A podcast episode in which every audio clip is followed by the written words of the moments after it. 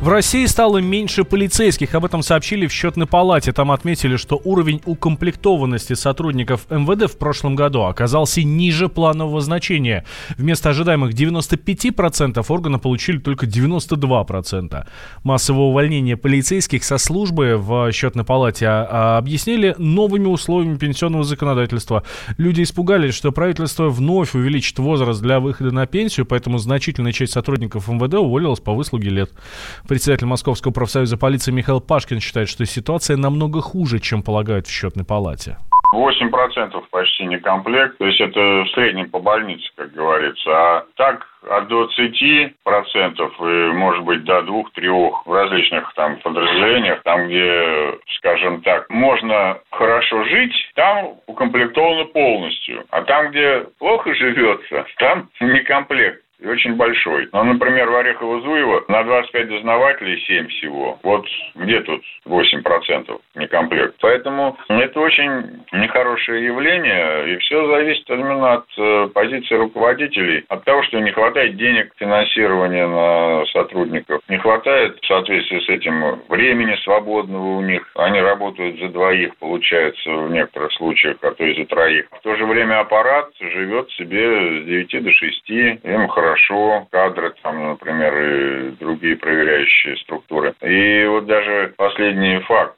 Сокращают ГАИ, а аппарат центральной ГАИ не сокращают. Это как? У вас народу будет меньше подчинения, а генералы и полковники как были, так и остались жировать здесь, в Москве. Поэтому люди и бегут из органов, дожидаются пенсии, и все, и больше им ничего не надо.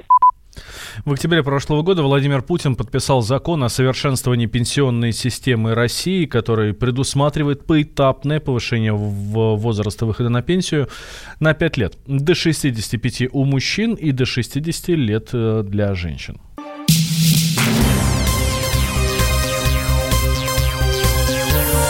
Темы дня.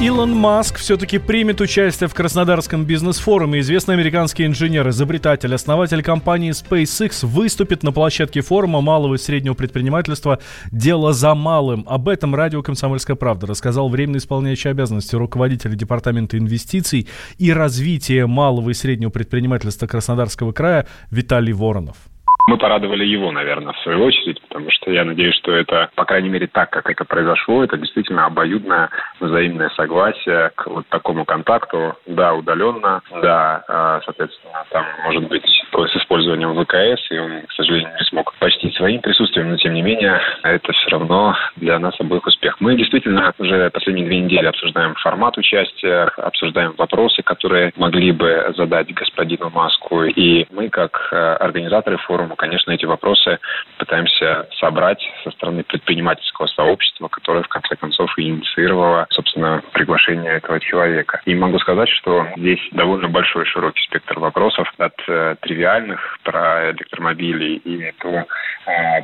пора ли нам паковать чемоданы до Марса, до тех, которые напрямую отвечают теме форума про человеческий капитал. И здесь, конечно же, нам всем очень интересно его мнение и позиция, философию его компаний относительно того, как же нужно инвестировать э, в человека, чтобы это приносило максимальный результат. Ранее Илон Маск ответил в социальных сетях на приглашение посетить бизнес-форум на Кубани. Маск оценил нестандартный подход российских предпринимателей. В американском штате Калифорния, собственно, где находится штаб-квартира компании SpaceX, появились рекламные баннеры, точнее один. И на них э, фотографии Илона Маска с надписью, ставшей интернет-мемом «Как тебе такое, Илон Маск?».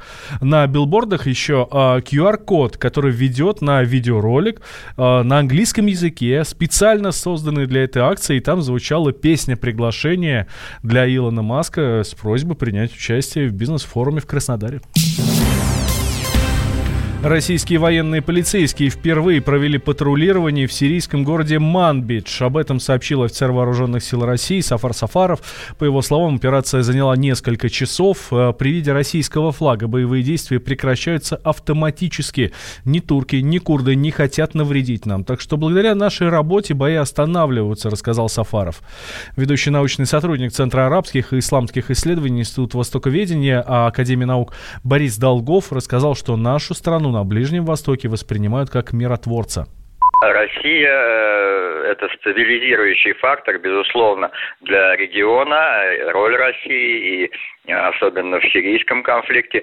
А то, что российская военная полиция участвует в патрулировании Э, тех э, районов, которые освобождены от э, боевиков сирийской правительственной армии. Это происходит уже достаточно, так скажем, давно и постоянно.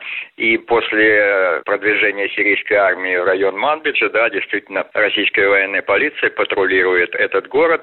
Это по соглашению сирийской правительственной армией. И действительно, это известно и подтверждено не раз, что российские военные, военные полицейские, в частности, частности, они всегда встречаются с радостью местным населением, поскольку это действительно факт, что э, присутствие России э, воспринимается местным населением в Сирии, и, я бы сказал, присутствие России как таковое, э, это фактор, который приветствуется народами арабских стран, и в частности в Сирии.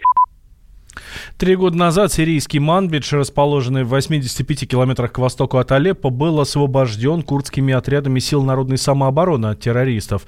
Ну а ранее стало известно, что Владимир Путин пригласил в Москву своего турецкого коллегу Реджепа Тайпа Эрдогана. А пресс-секретарь российского президента Дмитрий Песков сообщил, что телефонный разговор между Эрдоганом и Путиным состоялся по инициативе турецкой стороны. Тюрколог Евгений Бахревский уверен, лидеры будут обсуждать конфликт в Сирии. Дело в том, что Эрдоган с Путиным встречаются практически каждый месяц и по телефону беседуют еще чаще. Последние два-три года вот именно такая ситуация. Разумеется, обсуждают э, достаточно широкий круг вопросов. Конечно, все сейчас полагают, что это будет ситуация вокруг Сирии.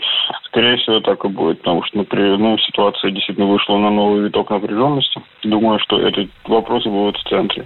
9 октября Турция объявила о начале военной операции «Источник мира» в Сирии. Ее цель – создание буферной зоны, которая должна бы стать защитным поясом для турецкой границы.